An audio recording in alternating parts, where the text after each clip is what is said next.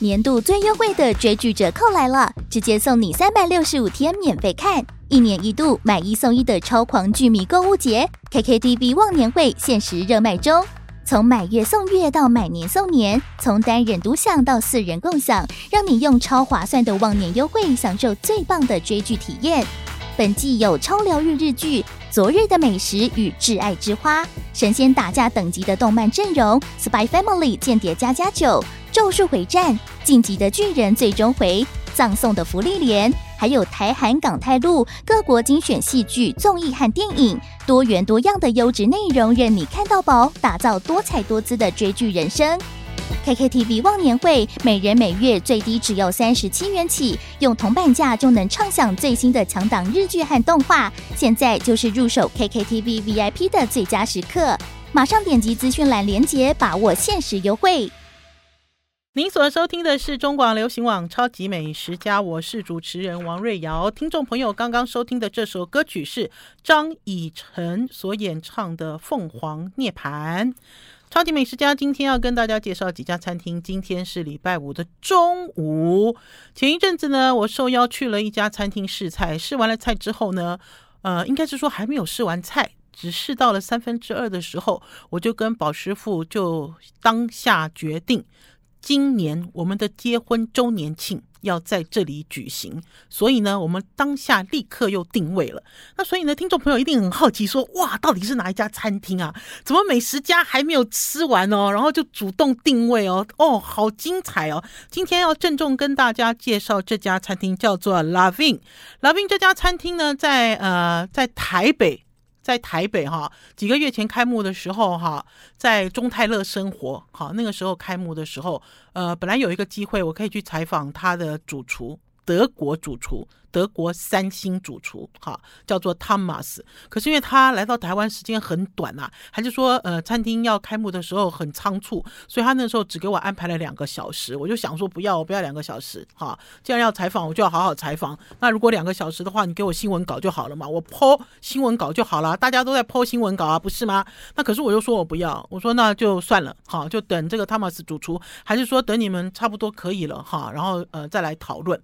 那可是呢，这家餐厅呢一开始声势就很大，我刚才有讲，因为他是德国米其林三星餐厅 Thomas 的餐厅。可是关键是在于这个 Thomas 哦，他在德国的餐厅三星餐厅早就关门了。而且呢，我认识 Thomas 也不是在台北，我认识 Thomas 是在高雄。哈，呃，应该是在去年吧，还是前年？应该更早。哈。我记得我那时候去调资料，应该是二零二零还是二零二一年？那个时候呢，万豪酒店呢邀请我去高雄，哈，去试他们的新餐厅，叫做美享地。美享地这家餐厅其实现在还在哈。然后呢，他就是请这个德国的这个 Thomas 主厨来做顾问，然后呢，也邀请了这个香港米其林一星餐厅的主厨。呃，杨师傅哈，大家叫他 Savio，Savio 来做驻店主厨。其实 Savio 是主厨了哈，然后那个时候 Thomas 是顾问。那所以我吃了一场哈，他们两位主厨联手的餐宴。老实讲的，那时候那场餐宴让我好印象很深刻诶，因为我觉得呢，呃，德国听众朋友，你们其实对于德国料理的印象是什么？是什么印象？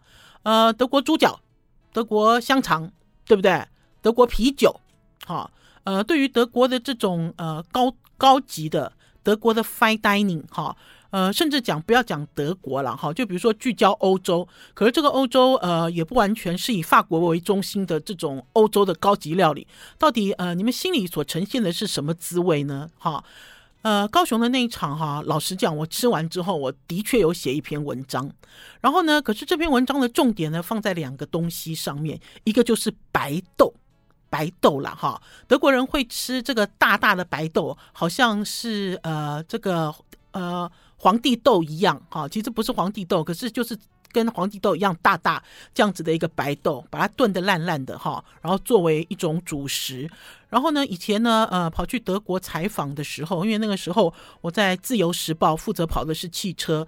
大家知道，呃，德国是汽车非常重要的国家，双 B 哈，BMW 跟 Benz 都在德国，呃，然后还有福斯哈，Volkswagen，所以那个时候呢，经常跑去德国。然后呢，这些车厂呢，只要发表呃新的车系，还是新车改款，都会我们其实参加。那个时候，其实台湾的经济还不错哦，因为那时候我们参加的都是国际记者会。什么叫做国际记者会？就是这个车厂啊发布新车的时候呢，他邀请全球全球各个国家哈跑汽车的这个记者到了他们自己的呃。总厂也好，还是就是在德国的境内，然后他们都会办盛大的这个新车发表会，然后连续办连续办一个月，哈，然后所以我们就会被，就是我们台湾就会变成一个梯次被安排进去，所以那个时候呢，呃，在德国，我我我我去那个。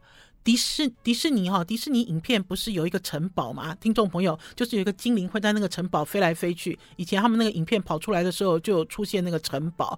那个城堡，我记得我有一年哦去了五次，五次哦，听众朋友。然后你进去的时候，你就觉得哦，又来了哈，我又来了哈。然后呢，他们就会把新车放在这个城堡的门口哈，然后给记者拍照。那所以呢，对于这个呃。所谓的这个德国三星主厨的料理，他那个时候第一次我在高雄吃到的时候，我吃到有两个印象很深刻，一个就是白豆，呃，白豆或许听众朋友说白豆，白豆这个是淀粉吧，对不对？还是白豆要怎么样呈现？他好做了一个白豆汤，然后呢，把这个白豆的味道呢。呃，彰显得很好。那因为听众朋友如果感兴趣的话，就用关键字去搜寻。因为前一阵子我发现这篇文文章又跳出，就脸书回顾自己又跳出来了。好，另外一个就是白色的甜点，他啊找了好多白色的这个材料，做了一个很漂亮的甜点。然后最重要的这个甜点呢，使用的是台湾高雄一四七号的米，他做了一个白色的米布丁。然后这米布丁上面还有水泥做的这个缎带，哈，就是把水泥刨成缎带，然后还做这个蛋白霜，哈，那所以呢，好美，好雅致哦。那所以呢，那个时候我听到 Levin 的这个餐厅，哈，要开在台湾，而且呢，这个 Levin 这个餐厅的名字就是这个德籍主厨自己在德国开的餐厅的名字，因为他去高雄做顾问用的不是他在德国餐厅的名字哦。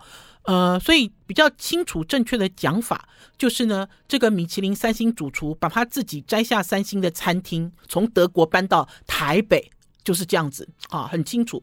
那所以呢，当这个呃餐厅的这个开幕记者会呢之后，陆陆续续大家抄新闻稿啊，然后就发现呢有一个声音跑出来，这个声音就说：哦，外国主厨来台湾就卖那么贵哦，他的一套餐没有加小费就要逼近一万元了。那所以呢，呃，就听到这个网络上，还是听到媒体界，大家就在酸言酸语了。你知道，就讲说哦，只要外国主厨就可以哦，哈。老实讲呢，一开始我也是持保留态度啦。持保留态度的原因是因为我吃过他们在高雄的联手，哈。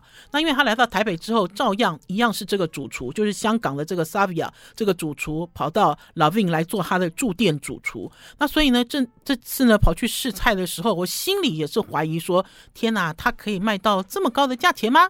我们要先休息一下，进一段广告，再回到节目现场。I like 103, I like radio。您所收听的是中广流行网《超级美食家》，我是主持人王瑞瑶。我那天要进到这个餐厅的时候呢，就跟所有的网红网美一样，我们都站在他的餐厅门口拍照。好，因为他的这个有一个王美强，拍起来就很有感觉。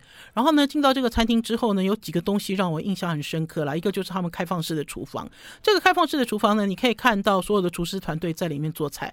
然后第二个就是他们的服务团队，他们的服务团队非常的成熟。好，然后还有在这个餐厅呢，有一个很大的一个吧台，它其实不完全叫一个吧台，他们把所有的酒、把所有的杯子都摆在一张长桌上面。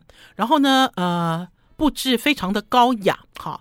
呃，然后最重要的是，我观察了几个细节，其中有一个细节就是，他们呢在送菜的时候，如果他要送菜到我的左边桌，还是送菜到我的右边桌，他们都会走固定的路线，不会从我的面前晃来晃去。第二呢，我跟宝师傅虽然坐的是四人桌，可是呢，这四人桌明显只接待两个人，因为呢放在桌上的餐垫是一个 L 型，就另外两边其实是没有办法再坐人。然后同样也很好玩，在我们旁边那一桌，哈的那一桌的客人，他们居然面对的是窗帘，好，就他面对的不是我们通常坐在这个餐厅里面，你会面对整个空间嘛，好，整个大空间，结果不是，我隔壁桌那一桌，他们故意让他们安排，好，就是背对背对整个整个。大空间，所以他们拥有更多的私密性，很好玩。他们有好多这样子的细节，然后甚至他们桌上摆了一盏灯，那盏灯我好爱哦。那盏灯我在拍菜的时候把那个灯移进来，哇，那个菜就变得亮光光。然后我还问了一下这个灯在哪里买哦，呃，在网站上有卖哦，哈，就是有一些精心设计的巧思，哈，呃，一开始当然就是上了一些开胃小点，这些开胃小点都很精彩。很精细，哈，呃，我要怎么说呢？这个 Thomas 的菜啊，因为以前搞不好在梅想地的时候，这个梅想地的料理还有呃 Savia 就是杨主厨他自己的想法，因为真正的主厨是杨主厨嘛，哈。那可是来到了 Lavin 之后，我记自己可以完完全全感受到这个德国三星餐厅主厨他想要传递的一些他自己对于料理的一些主张，他所有的菜。都是以酸为主调，或许听众朋友说：“哈，真的还是假的？酸为主调？”对，各式各样来自大自然食材的这种天然的酸，有深有浅。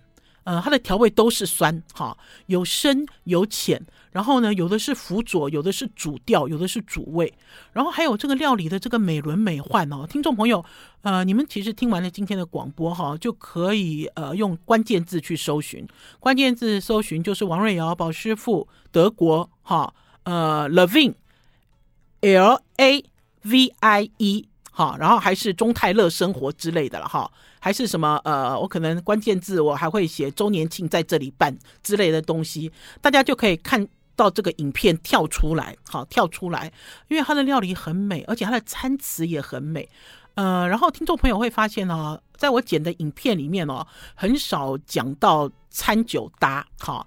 呃，老实讲，我们在吃这种很正式的餐的时候，酒哦很重要，非常重要。可是因为呢，把酒剪进影片里很烦呐、因为你就要写警语哈，然后呢，呃，你要花很多那个描述去占据那个描述。那所以通常呢，有餐酒搭呢，我通常就会剪一段，好，就是有酒这样子，让你知道。那呢，他的这个餐酒搭也非常成熟。宝师傅呢，呃，选的是呃餐茶。好，他选的是茶，然后呢，有几支呢是用外国酒庄的茶叶，然后是台湾的这个，比如说像冉冉他们自己做的这样子的瓶装茶，好。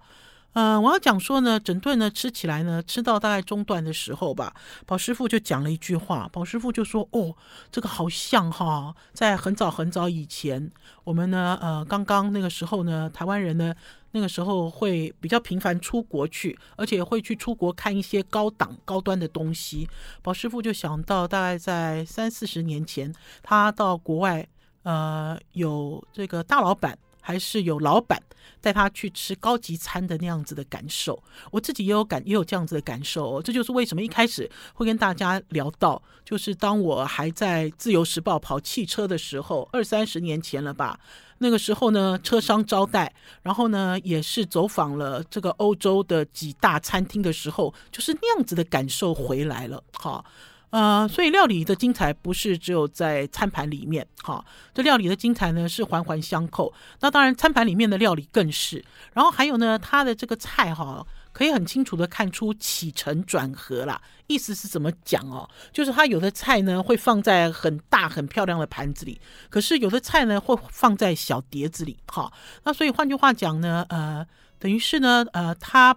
不是说用很大很多，还是说很小气？大家知道，有的时候吃这个高端餐饮哦，你吃完之后你觉得肚子好饿，怎么没吃饱？它不是哈，它是每一道的滋味都很丰富，每一道的滋味都很丰盛。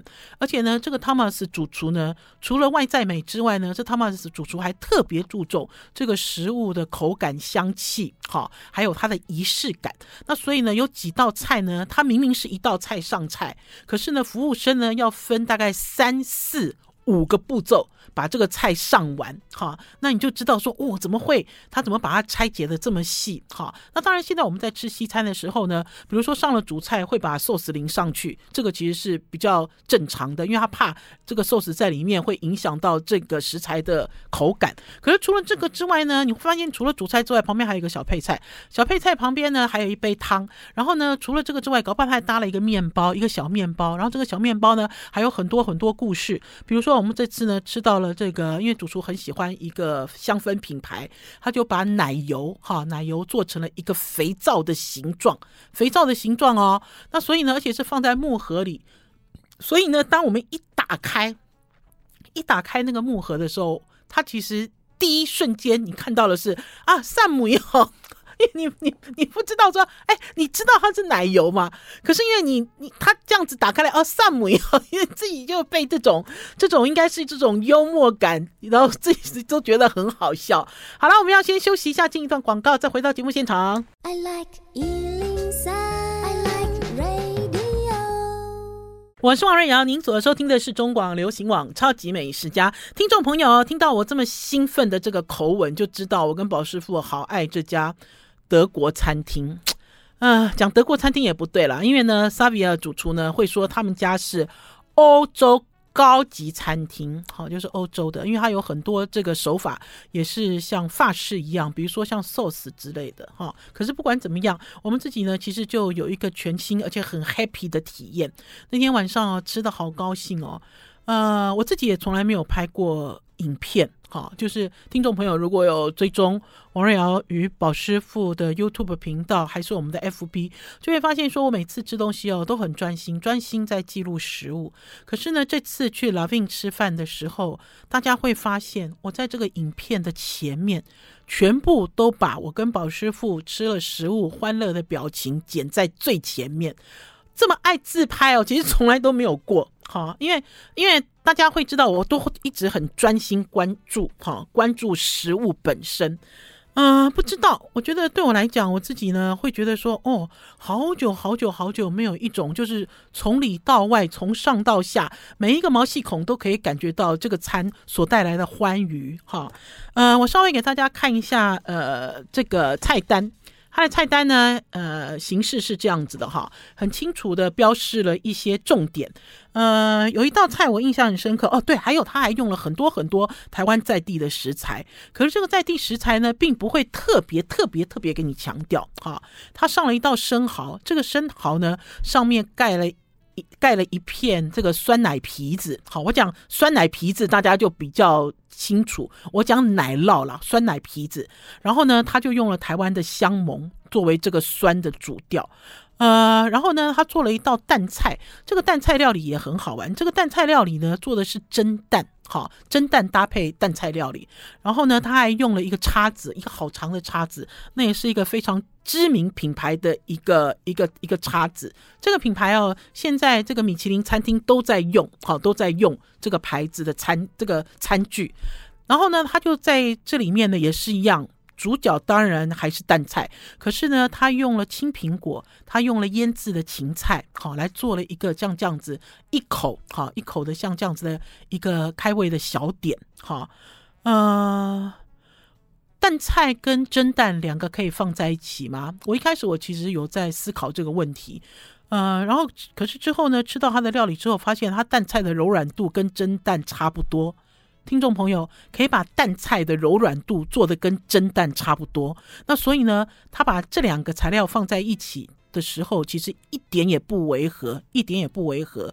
好，另外呢，他把这个呃帝王蟹呢做成了意大利面饺，而且是圆形的意大利面饺，然后旁边呢放了一段这个烤帝王蟹，这个烤帝王蟹的这个味道哈，呃，或许你会觉得说烤帝王蟹嘛，这也没什么。好讲的，可是我记得我上次在高雄吃到了 Thomas 这个主厨，还是 Savia 这个主厨，他们其实对于生熟度的拿捏哦，是一等一的。好，就这个生熟度的拿捏，对他们来讲是基本功。哈，这个帝王蟹哦是熟的，可是你吃起来又是生的。哈，因为之后呢吃到鹌鹑也是这样子的道理，它明明就是熟的，你看它的颜色，看它的色泽，可是你进到嘴里面它是生的，很柔软，很多汁。好，然后呢，它这个搭配帝王蟹的旁边还有一个小小的，像是类似一个小泡芙之类的，好，然后上面呢全部都是鱼子酱，呃呃，这个啊这一口的这个小泡芙哈，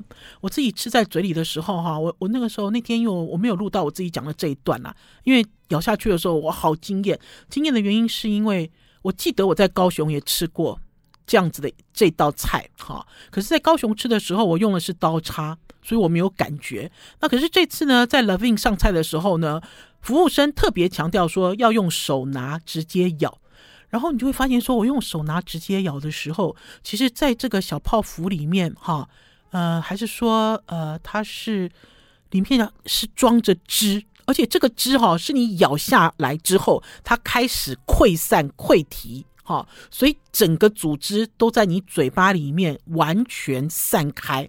听众朋友，我会觉得说，哇，怎么会有这样子的一个技法？怎么会创造一个这样子的口感，让人好惊艳哦！紧接着呢，他上的是小牛胸腺跟鲍鱼。老实讲呢，小牛胸腺呢，我还没有吃完，我就觉得饱嘞。听众朋友，不是说它料理的分量有多大，而是它每一道料理的滋味都很丰富，每一个细节都做得很完整。呃，我知道小牛胸腺的时候，我就跟宝师傅说：“哎，我肚子饱嘞，我有一种饱了的感觉。”好，呃，还有就是他做了一个金木雕，好。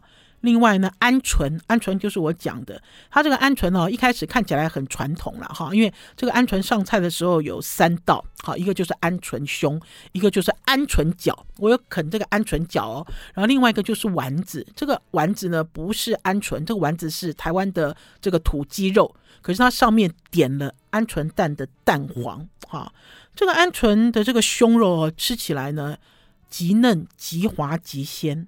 然后呢，它的 sauce 更是，它这个 sauce 呢有一个绿胡椒，哈，有一些这种怎么说，有一些东南亚，就像这个 Thomas 主厨来到了台湾，它的这个味道有一点点是你熟悉的，可是这个熟悉呢又不会让你直接冲到说，哦，我联想到泰国料理，没有，它也不是这样做，哦，我联想到这个川菜，不是，它也不是这样子表现，哈。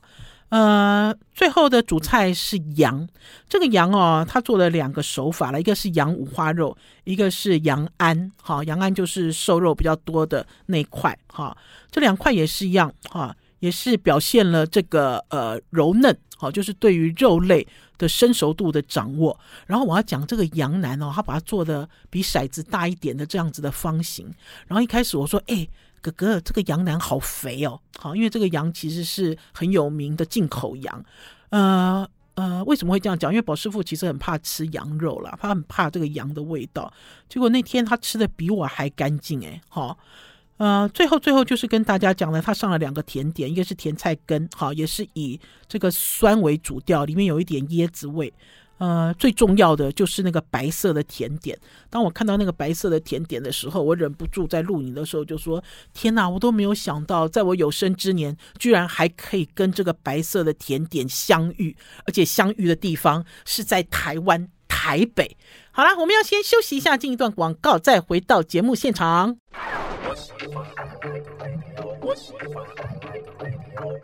我是王瑞瑶，您所收听的是中广流行网超级美食家。紧接着跟大家分享联合报五百盘。呃，在几天前啦，我上了蓝轩时间，在上蓝轩的时间的时候，我也讲了联合报五百盘的故事。呃，其实呢。批评是多于夸奖了哈，因为我自己身为媒体人，大家会发现说，哎，瑞瑶姐有时候你的那个角度跟别人都不一样。呃，我其实很不喜欢做逢迎拍马的人，因为这不是我的专长了哈。我觉得反正媒体人本来就是讲反媒体人本来就是最大的反对者，最大的反对势力。我觉得这样子的态度是要有的啦。可是不管怎么样，联合报的这个五百盘哦，办到了第三届，都是要给他拍拍手、鼓鼓掌啦。而且呢，今年呢，联合报这个主办单位不知道呃为什么会这样做，可是因为这样做之后呢，呃，我的知名度大大提升。为什么呢？因为呢，他们呢有做了几张图表。这个图表呢，就是评审哈，评审有哪些的图表？这张图表里面呢，除了王瑞瑶排第一个之外，还有江振成，还有何一家，还有告五人，还有宋安。听众朋友，所以呢，不同领域的人看到了这张图表，也知道哦，王瑞瑶是美食家了，好不好？好，我们来分享联合报五百盘，王瑞瑶的十盘到底给了谁？老实讲呢，每一次，因为应该是这样说啦。第一年联合报请我做评审的时候呢，我自己就提出了很多建言，哈，呃，因为我自己以前在中国时报也经常在做这样子的评审，我都希望这个评审的规矩呢能够很清楚，哈，然后呢，评审在投票的时候也很明确，所以才不会造成这个高低落差很大。那所以第一届呢，我投完票之后，我觉得第二届联合报应该不会来找我了，就没有想到联合报第二届又来找我了。然后第二届的时候，我也是我也是一样炮声隆隆，哈。然后到了第三届，我也觉得他不应该来找我了，可是第三届他又来了，而且他每一届都太换了。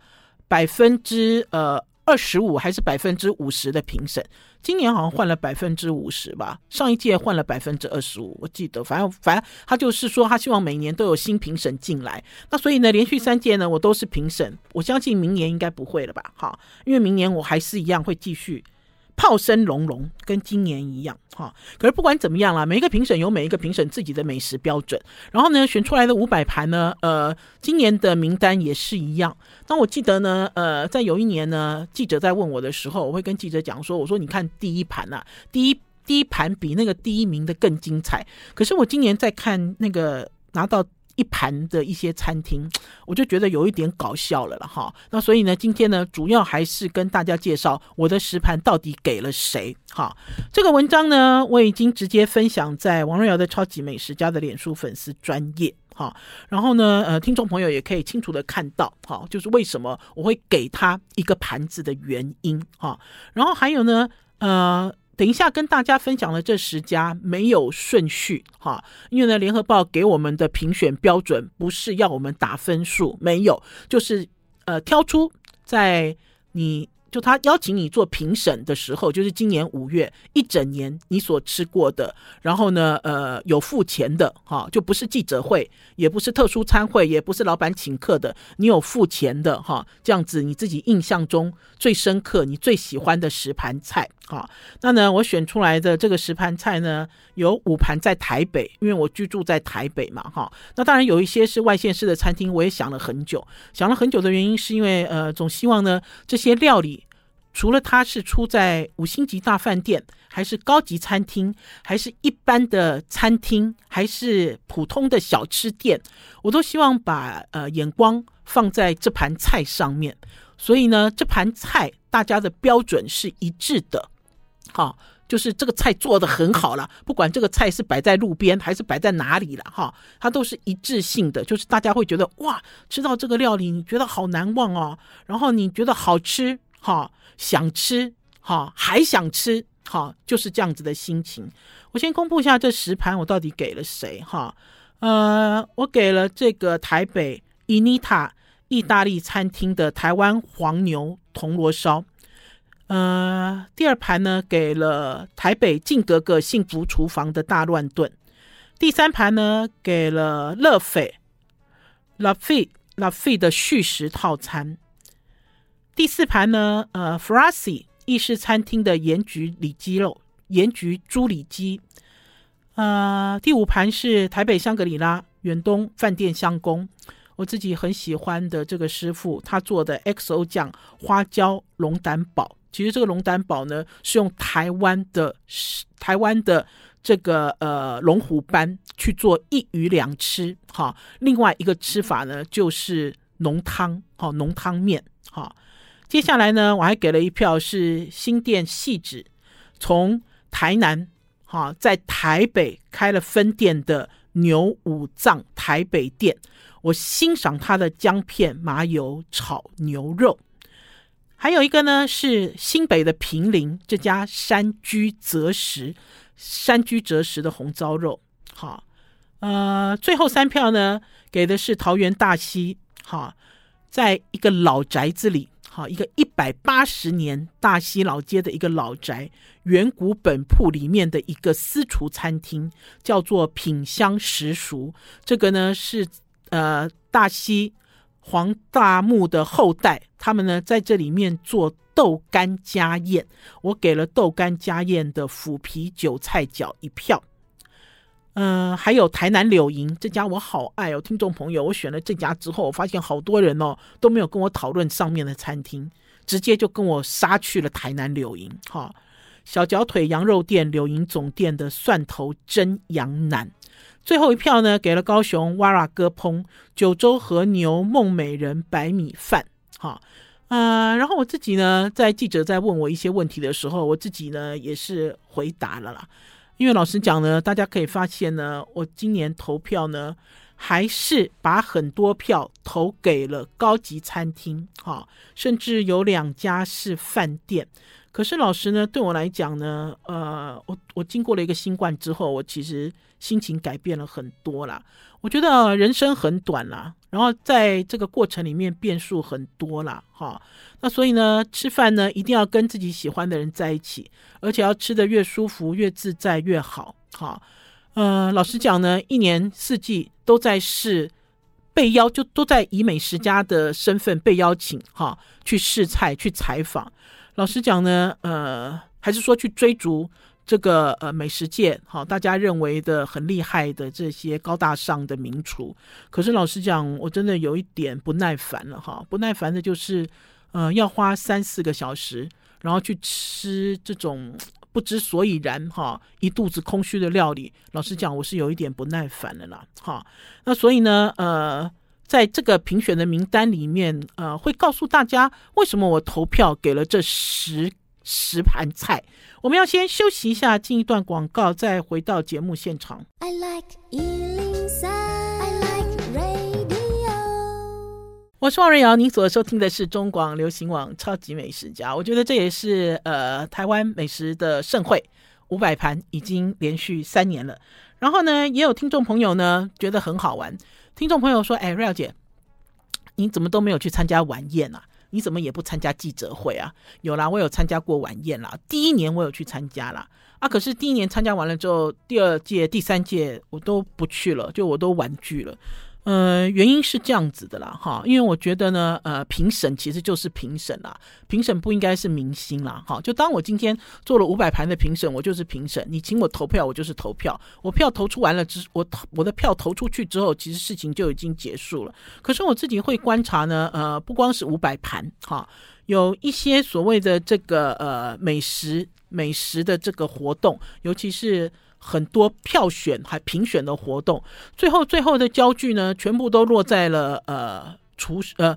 都落在了评审身上啦，我这样讲很比较直接啦，因为评审现在越来越多元嘛，有的评审就是美食家，有的评审是想要做明星的美食家，然后有的是呃明星想要做美食家的评审之类的，然后有的自己本身就是明星，哈，就很复杂。那所以呢，在这个办这个活动的时候，我第一次在参加这个餐会的时候，老实讲，我就觉得很不对盘。不对盘的原因是，我觉得我们应该要把焦距放在得奖的餐厅。呃，得奖的料理哈，还是说呃得奖的厨师跟老板身上哈？我觉得要被发掘的，要被鼓励的，要拍拍手，要喝彩的是这些人哈，而不是办一个嘉年华会哈，还是说办一个这种特殊人人士哈，特殊人士的活动？因为我们是评审，我们就是特殊人士嘛，对不对？然后还有就是在早期的时候，我记得那个时候我第一次做评审的时候，老实讲，五百盘是没有声量的。可是呢，呃，五百盘呢，经过了这三年之后，我发现有的人好爱五百盘呢。我在今年出去试菜的时候，就有人挑明跟我讲说：“哎，你是五百盘的评审哦，啊，你今天吃完了，我们今天这顿怎么样？你会不会投？”你会不会给我们一盘？就类似，就很直白，好。然后甚至他在邀请你吃饭的时候，他他介绍你，就比如说他介绍我给他的朋友认识的时候，他说：“哎，他是五百盘的评审呢，王瑞瑶是五百盘的评审呢。”好，呃，我就会觉得说，哎，我们是不是这里面有一点点歪楼啊？哈，评审每一年都要替换这件事情，我非常支持。哈，然后呢，我觉得评审的专业度，呃，就像。我我连续三年评那个联合报叫我做评审的时候，我就会跟他讲说：“你能不能早一点告诉我啊？你如果早一点告诉我，我今年就多吃一点，好不好？”而且因为他办这个活动的时候，刚好就是在新冠，嗯、那个时候因为都不太出门嘛，对不对？听众朋友，你们都自己在家里煮了，他还要你选外面的餐厅，是不是？那所以他的条件是受限的。那你会讲说：“你早一点告诉我，我也早一点做准备。”可是有这样子的的讲法吗？那所以换句话讲，如果你认为你真的是有资格作为联合报五百盘的评审，你平常就要多吃嘛，因为美食本来就是你的工作，是不是这样子的讲法？那所以呢，我自己在看这个活动的时候，就会发现它有一点点小歪楼哈。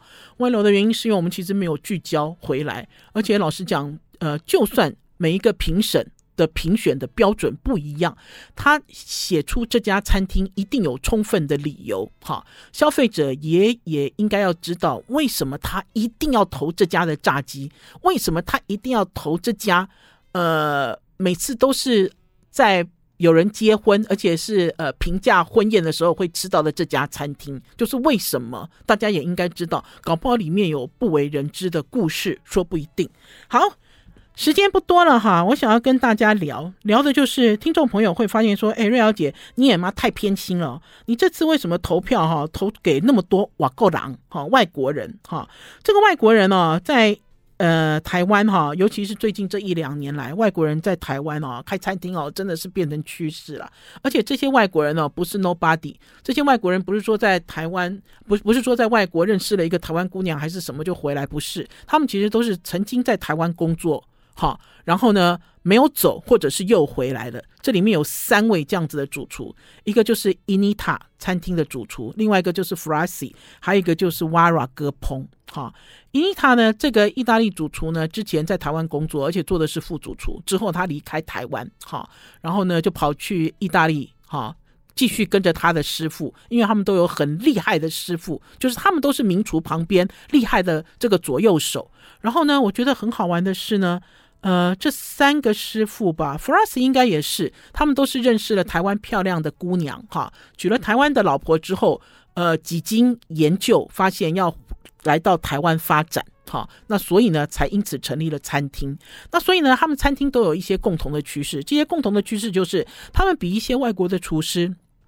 更了解台湾在地的食材，而且更敢用。哈，就像这个伊尼塔的这个库尼主厨，他呢用这个台湾黄牛做了一个生牛塔塔，然后呢夹在一个铜锣烧里面。这个铜锣烧比我的脸还大，听众朋友，我已经是大脸喽，哈，我已经是大脸蛋了。他就是比我还大，做了一个这么大的一个铜锣烧，哈。那所以他的料理呢有意有日。然后呢，有台哈，然后另外这个 Frasi 主厨呢，之前就在文华东方做呃意大利餐厅的主厨哈。那天呢，我吃完饭之后呢，我进到了这个厨房的后场，因为他知道我是谁，他就邀请我看他的后场。我就发现这 Frasi 主厨哦，非常热衷发酵学哈。呃，发酵学是什么？或许。我们在聊到发酵学的时候，听众朋友会说：“对啦，发酵学啦，我们家有，我们家有腌瓜，我们家有酸白菜。其实发酵学是什么？对于外国人来讲，发酵学就是从面包开始。好，那可是呢，Frasi 主厨呢的发酵不是只有面包，他会研究盐曲。好，然后他会把，我记得那次他把这个白芦笋拿去发酵，还问我说。”还问我，还问我说：“瑞小姐，你想不想带几根回去自己在家里煮着吃，吃吃看发酵过的白芦笋是怎么样？”那所以实验精神很强，哈，那所以就会冲撞出不一样的味道。然后对于这个 Wara 割烹的主厨也是一样，他本来之前呢在台北的香格里拉，哈，这个呃米其林餐厅，哈，以米其林餐厅为名的日式料理工作，之后他去了泰国，哈，我记得是去呃。文华东方的样子哈，然后也是一样跟着他老婆回到台湾，然后呢就在这个哇哇歌棚里面，呃，洲洲际高雄洲际酒店里面，自己就有自己的一方天地，做出非常好吃的会席料理，不是怀石哈。会席料理，我从来没有吃过会席料理，让我如此惊艳。好啦，听众朋友感兴趣的话，就直接上到王瑞瑶的超级美食家的脸书粉丝专页，我有专文在讲我的五百盘，我的十盘到底给了谁？要不然就用关键字在 Google 里搜寻。好了，今天是礼拜五，听众朋友好好的放假哦，下个礼拜一中午空中再见，拜拜。